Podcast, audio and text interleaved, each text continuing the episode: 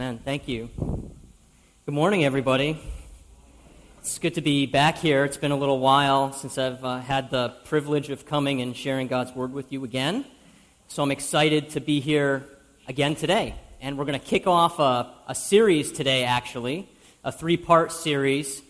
We'll interrupt it a little bit next week, but we'll start this week with part one, and then parts two and three will come in the latter part of May.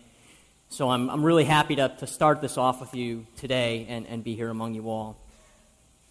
There's a fellow whose name I actually don't know how to pronounce, and a smarter man would have prepared for this, anticipating having to do this in front of a lot of people, but I am not that man, apparently. But anyway, so don't be distracted by my inability to do this and my lack of preparation.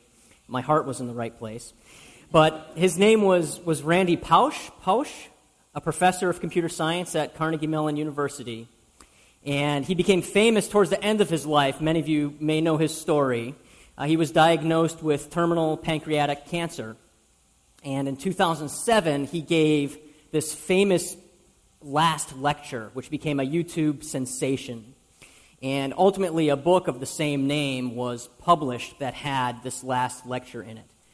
And in this last lecture, among many other pieces of advice and wisdom, Randy wrote this. He said, "Do not tell people how to live their lives. Just tell them stories, and they will figure out how those stories apply to them." Now, whether he knew it or not, Randy was actually very close to describing how biblical stories were meant to work. The most common form of literature in the Bible is narrative writing. It's often called historical narrative, and this type of writing makes up about 40% of the Old Testament and much of the New Testament as well. Now, two of my favorite Bible scholars define narrative history as purposeful stories retelling the historical events of the past that are intended to give meaning and direction for a given people in the present. In other words, narrative history, it's not just merely history, although it's at least that, right? It's stuff that actually happened in time and space, but it's history that's retold to make a point. Now, there's a professor up at school who remarked to me once that the purpose of Bible stories is not to say you must and you should, but the purpose is to give insight into how men and women relate to the eternal God and how God relates to them. And so over these next 3 weeks, we are going to look at the first 3 or 4 years of Elijah's public ministry, this great prophet from the Old Testament. And in order to do that, we're going to read several stories, true stories, things that actually happened, and learn how God relates to us and how we relate to him. And so we're going to pick up this story in the book of 1 Kings. Now, the book of Kings is all narrative history, and it begins with one of the most prosperous times for the nation of Israel. These are truly the golden years for Israel, the golden years for this nation. David, Israel's greatest, most faithful king, is at the end of his life, and he's passing the torch to his son Solomon. And by God's gift, Solomon becomes one of the wisest men ever to have lived. And the nation enjoys prosperity like it has never known before. In 1 Kings 4:20, it mentions how numerous the people were. They ate and they drank and they were happy. In 1 Kings 10:27, it notes that Solomon made silver as common in Jerusalem as stones. Okay? Very prosperous time. Solomon builds this beautiful temple. God's presence dwells within it. He builds himself an enormous palace, and people from all over the world come to seek him out and seek out his wise counsel. But as he ages, Solomon turns from God. He marries other women from other nations, who ultimately turn his heart away from the one true God. And as a result, after Solomon's death, God tears away 10 of the 12 tribes of Israel from Solomon's son, and he gives them to his rival, this king named Jeroboam. And Israel's divided now. It's divided into a northern and a southern kingdom, Judah in the south and Israel or Ephraim in the north. And Jeroboam, who's a king and wants to maintain his rule over the north, to try and maintain control over that kingdom, he creates his own cult of worship to rival that of the southern kingdom. He doesn't want people turning back to the king of the south, right? So he creates his own religion, his own series of worship events up in the north. He makes temples in Dan and Bethel. He makes idols for worship. He appoints his own priests who are not Levites. He invents his own holy days. And if you know your Old Testament at all, this is all in direct disobedience to numerous commands in the covenant that God made with Israel. And kings during this time had so much power, they had so much authority and control, that as the king went, so went the nation. And this begins Israel's great plunge into idolatry and forsaking God. Now, the technical term for this, the technical term for turning away from God and to other gods, is apostasy. So say that with me, apostasy.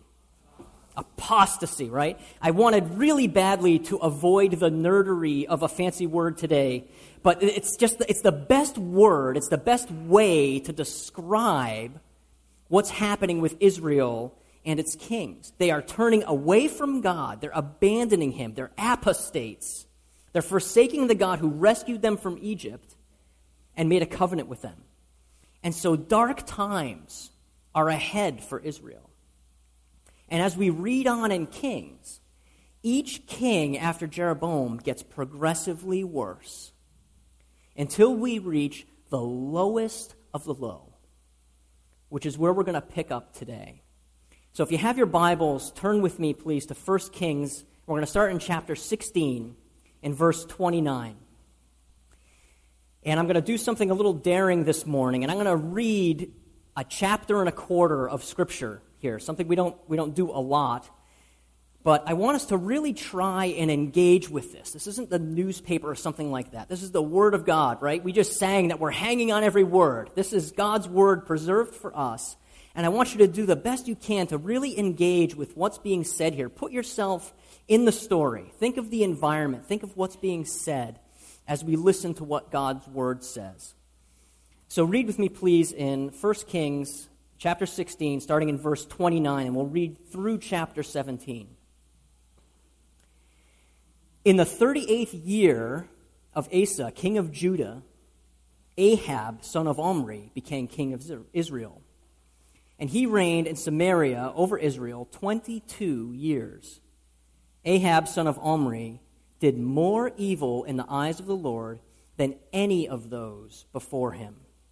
He not only considered it trivial to commit the sins of Jeroboam, son of Nebat, but he also married Jezebel, daughter of Ethbaal, king of the Sidonians, and began to serve Baal and worship him.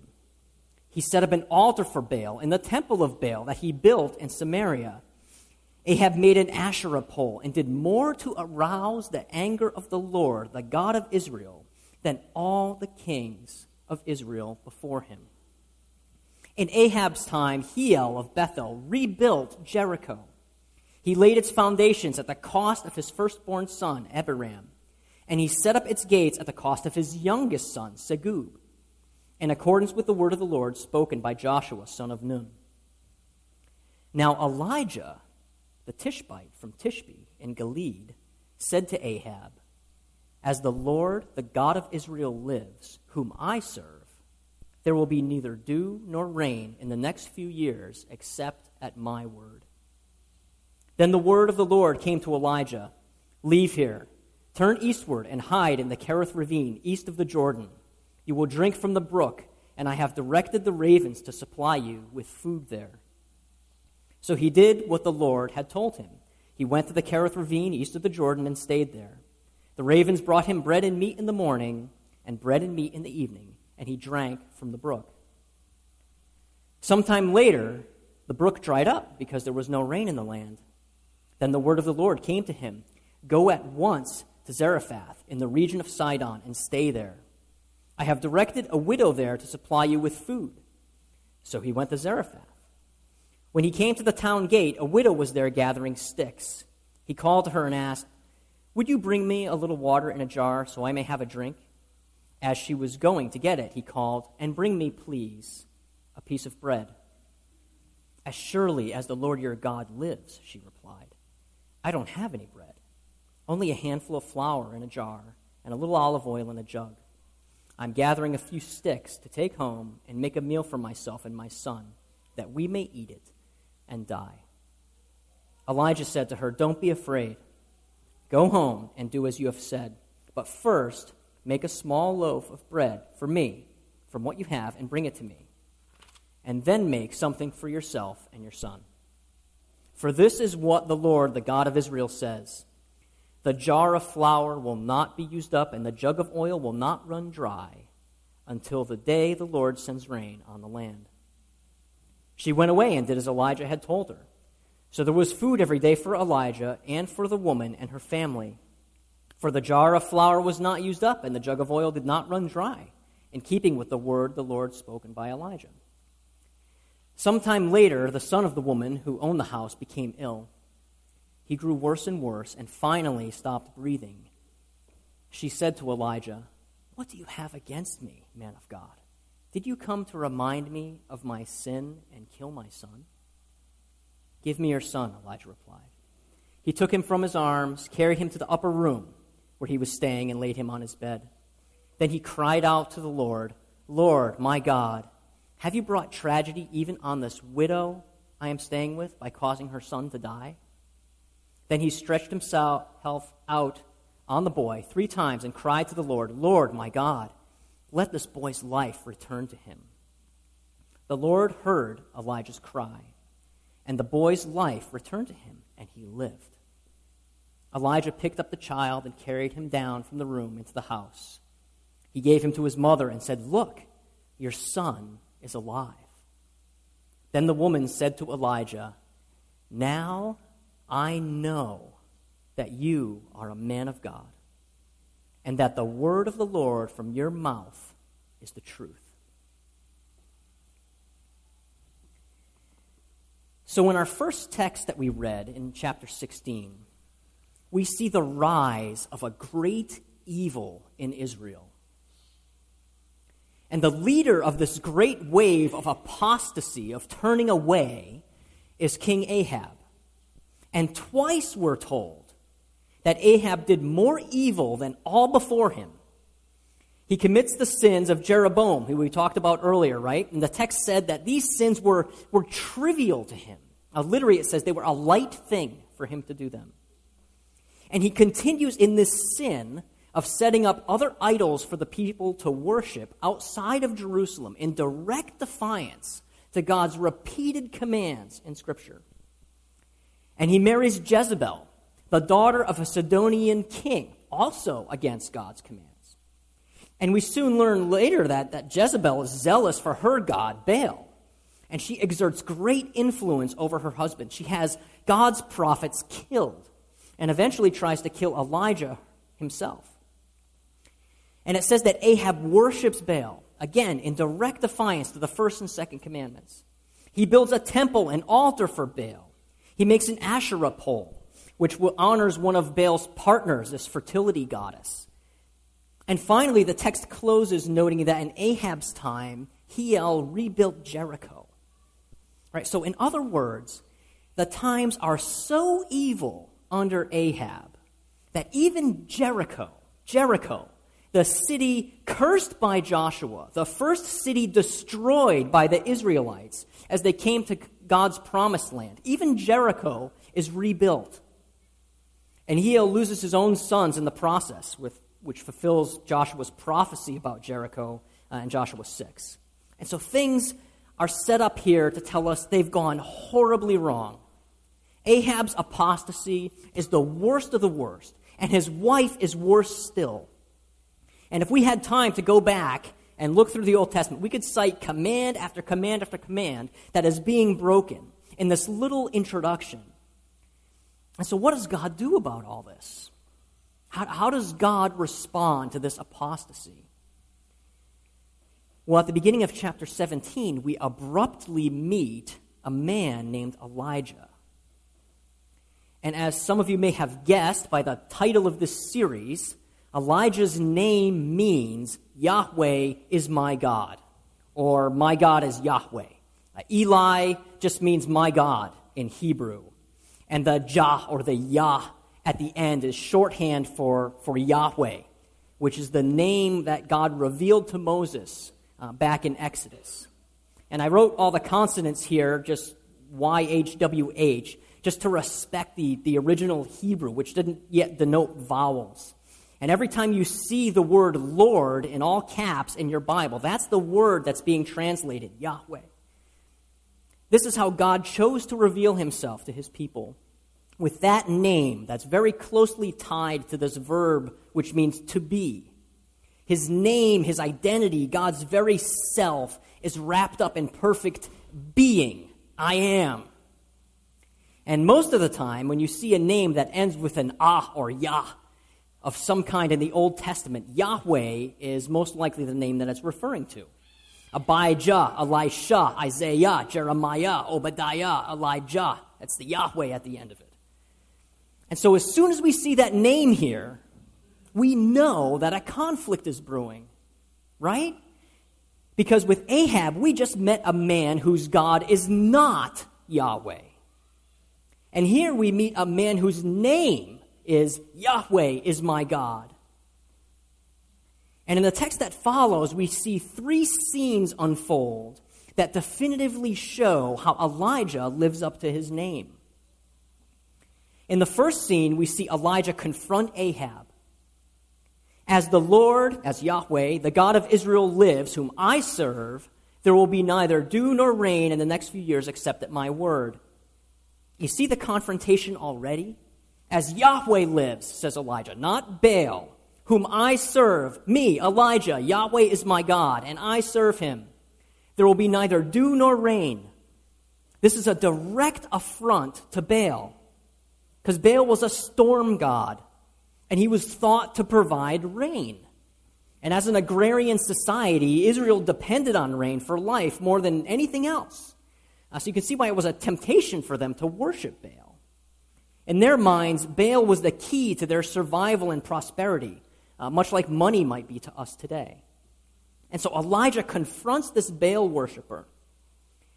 And in the text, it doesn't come out, but if you want to get a sense of how bold this is, I mean, how much courage this took from Elijah. Imagine walking up to the king of Saudi Arabia and telling him that as surely as Jesus Christ is Lord, there won't be any oil from the ground until I say so. Right? In other words, your whole economy, your whole basis for power and authority is gone. And by the way, your God is not the true God. So just like today, if the economy went south, if times get tough, the king takes the blame. Right? When we have tough times, whether it's fair or not, we blame the president. Israel would blame the king. He was ultimately responsible for the welfare of the nation in the people's eyes. And so immediately after this confrontation, God commands Elijah to go into the wilderness, promising that he'll drink from the brook, and they'll get food from the ravens. So, let me ask, is Yahweh Elijah's God? Of course. He obeys, and we see straight away that God is faithful. Elijah goes to the ravine, the ravens provide food for him, and he drinks from the brook. Point for point, Elijah's faithful to God. And point for point, God is faithful to his promises. We might just take a moment here to note that this isn't exactly a sweet gig for Elijah, is it? Right? I mean, he's in the wilderness. He's drinking from the brook like an animal. He's getting food scraps from scavenger birds, which is kind of nasty if you think about it for 2 seconds, right? Where did these ravens get this food? Probably from carrion, right? And they're bringing him this, and he's eating it. He sacrifices his own comfort for the sake of obeying the God he serves, because Yahweh is his God. And we see God's faithfulness on display again in verse 7. The brook dries up because there's no rain in the land. And this pattern of Elijah's faithfulness and God's faithfulness continues in the next scene. Starting in verse 8, the Lord commands Elijah to go to Zarephath, promising that a widow will provide food for him there. Is Yahweh Elijah's God? Of course. Does God keep his promises? Of course. Elijah goes to Zarephath. He meets a widow. There's miraculous provision for Elijah, the widow, and her son throughout the drought. And all this happens, verse 16 says, in keeping with the word of the Lord spoken by Elijah. Elijah is living up to his name. And you notice a few other things here. Elijah's outside of Israel. Zarephath is in Sidon, the same Sidon ruled by the king whose name is Ethbaal, which means Baal is alive. And this king is the father of Queen Jezebel, who married Ahab. So even here we have an answer to Ahab's worship of Baal. Even in his home turf, Baal is not God. He's not alive. And even outside of Israel, Yahweh is God. See, in the ancient Near East, they thought gods were very territorial. There was a god of Sidon. There was a god of Israel, right? But no. Our God is God everywhere, and Baal is not. And secondly, we get a picture of how severe the drought is. The widow is clearly at the end of her provisions. And we essentially find her getting ready to eat what she expects to be her last meal before starving to death. Now, if there's any doubt left in our minds so far in the story, the final scene offers the last bit of affirmation that Yahweh is God and Elijah is his servant. In verse 17, the widow's son becomes ill and dies. And to get a sense of how devastating this would be to the widow, remember that widows were among the most disadvantaged people in the ancient Near East. This woman's son was truly her last and only hope for survival. She couldn't just go get a job and provide for herself. With no husband and no son, she would be confined to a life of begging, easily exploited or abused by anyone who wished to do so. And this is one of the reasons why there are so many commands to care for widows in Scripture. It's something unique about God's law. It shows his care for the extremely destitute. And the fact that we're in Sidon indicates that the widow didn't even have those commands, those laws that God set up to protect her. Although it's unlikely in Ahab's time that such laws would even be honored. And so the widow's reaction in verse 18 is unsurprising. Am I being punished for my sin? Is that why you came here? You've just completely destroyed my life and taken away all my hope. But instead of judgment, what she witnesses is the first account in Scripture of somebody being raised from the dead. Elijah takes the boy, prays to God, and the boy is raised back to life. And the widow's final reaction to this miracle is really the summary heading for everything we just talked about. She says, "Now I know that you are a man of God, and that the word of the Lord from your mouth is the truth."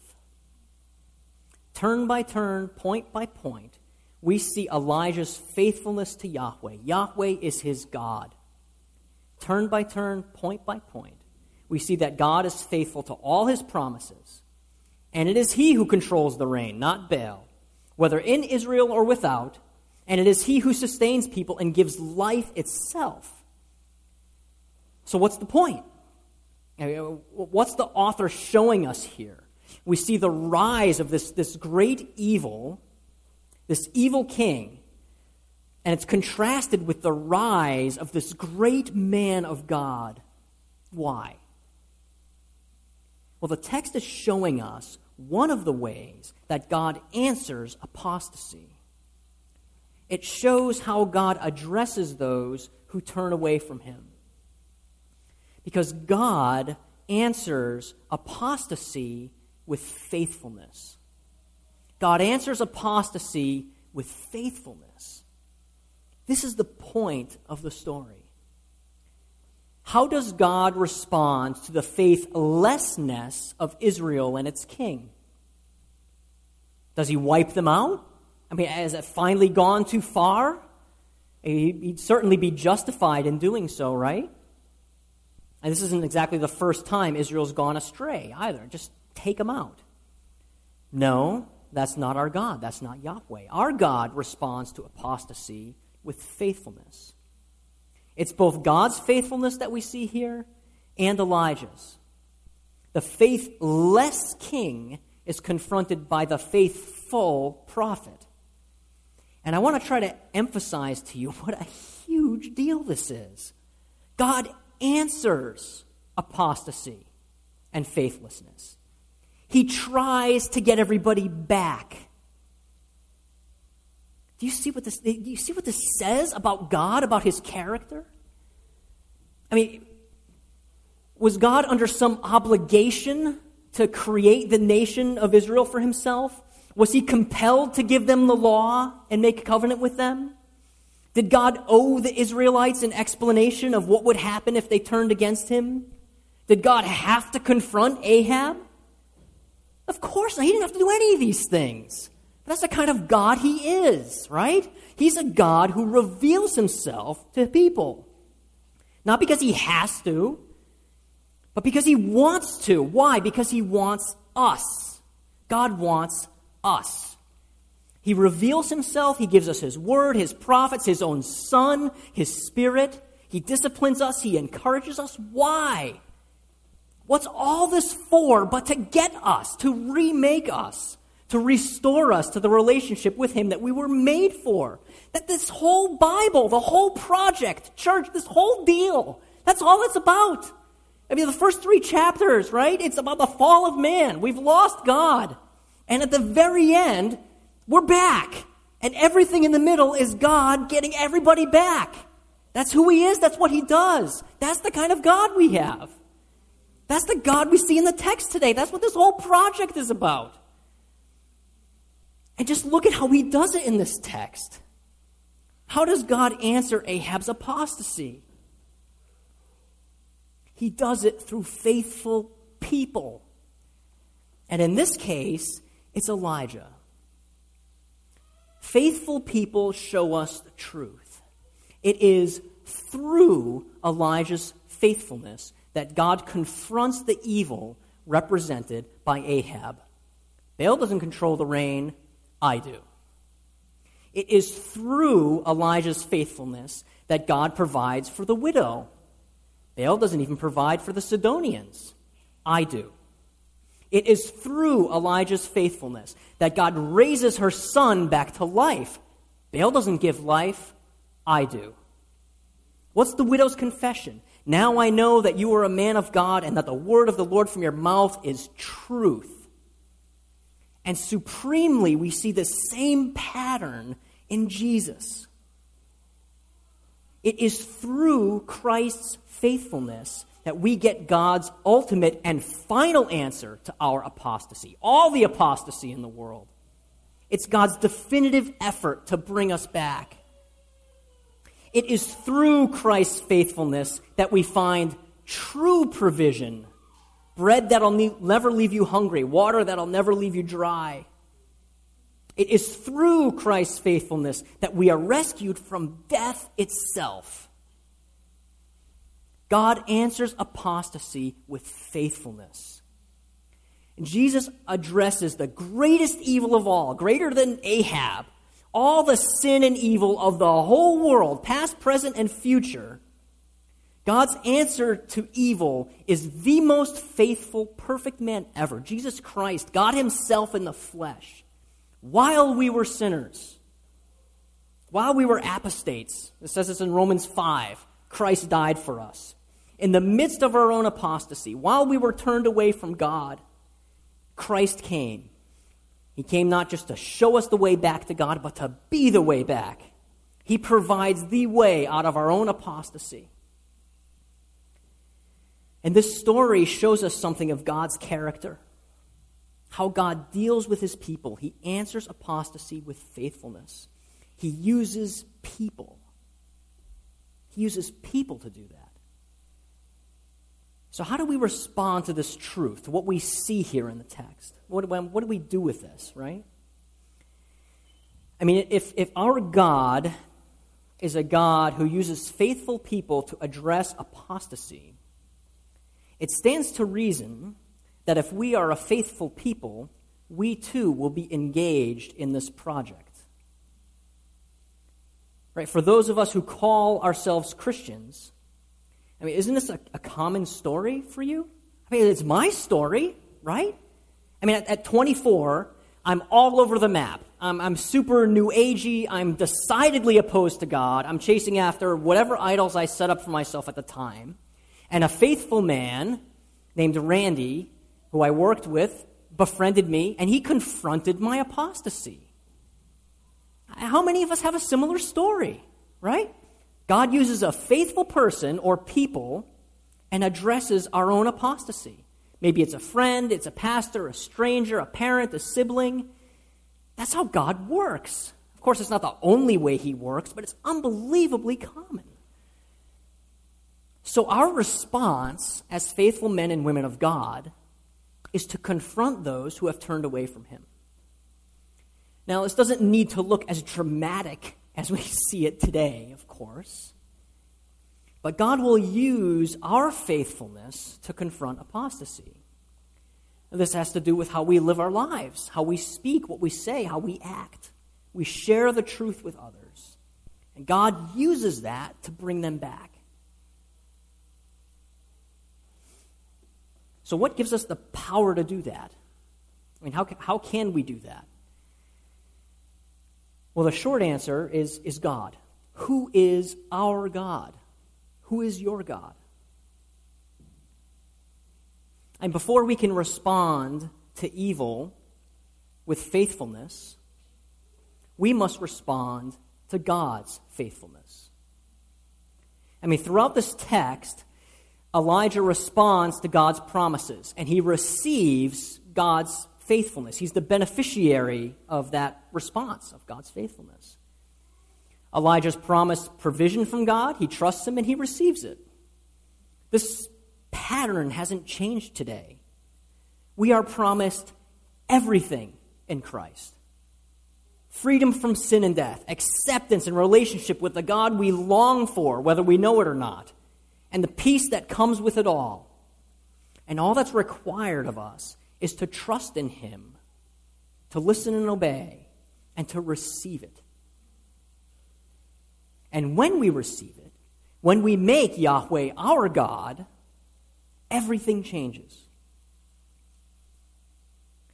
If comfort is your God, you won't be faithful because you could lose your comfort. Right? If Yahweh is your God, you already have his comfort.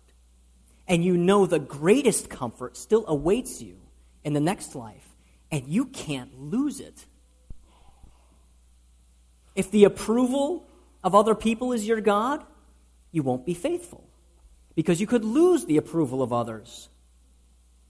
If Yahweh is your God, you already have all the approval from the highest order in the universe. God himself accepts you and loves you just as you are, and you can never lose that. Elijah responded with faithfulness because Yahweh was his God. Who's yours? Now, maybe there are some in here today who aren't even sure about God, have never turned away from their sins, turned towards God by accepting Jesus as your Savior. Now here you might respond to this text a little differently.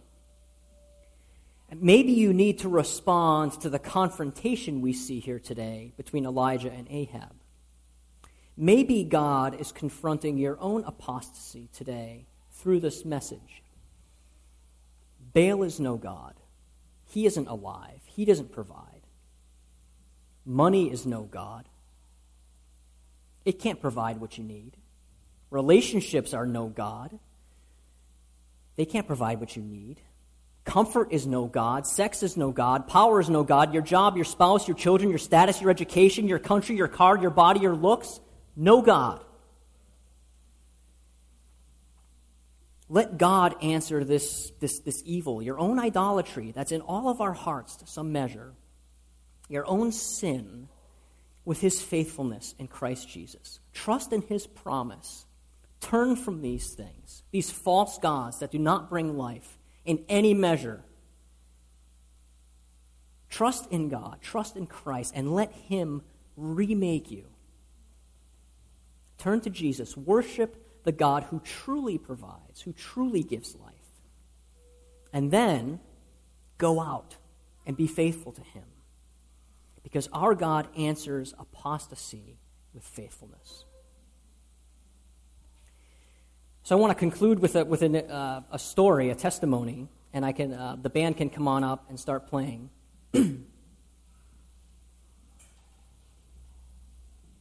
There's a woman named Rosaria Champagne Butterfield, and she was as far away from Christianity as you could get. She was an extremely liberal lesbian professor, and she despised all things Christian. She said, "Those who profess the name of Jesus commanded my pity and wrath." And in 1997, she wrote a scathing article against what she called the unholy trinity of Jesus, patriarchy, and Republicans, which is kind of funny. But she received so much mail from her article that in her office she made two separate bins, one for hate mail and one for letters that praised her for her assessment of Christianity. But she had one letter that didn't fit into either bin, and it stuck with her. And it was a letter from a pastor named Ken Smith in upstate New York. And it wasn't hate mail, but it challenged her. And she couldn't shake it from her conscience. And eventually she started corresponding with this man and his wife. And they met, they talked, and they became friends. And he never judged her. He never condemned her, but he also challenged her. And he held to his beliefs as much as he respected hers. And finally, after some period of time, I don't know exactly how long, and despite every prior inclination in her heart to the contrary, she accepted Christ and turned from her own apostasy. How did God do that? Certainly through his Holy Spirit, through his word, but he used people. Because our God answers apostasy. He answers it with faithfulness. So as we respond today, think about these two things that I brought up, of how you can go out and being faithful to God and address others turning away by loving them back to Christ, just as God wants to love us back. Or maybe you need to respond by turning from some of your own idols in your life, your own apostasy, remembering the God who is your God, the one true God, that Yahweh is your God. So let me pray for us, and we can come up and respond.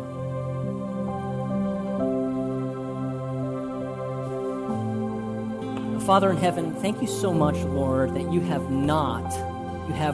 decisively and definitively not left us in our sin and in our state of hopelessness and chasing after false gods for our lives and the meaninglessness and purposelessness that comes with all of that, God. You have answered our sin.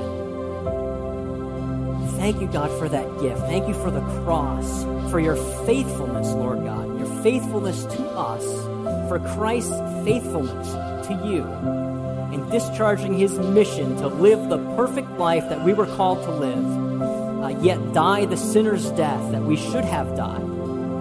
So we reap his reward while he got your punishment. So thank you, God, for your faithfulness to us, for answering that.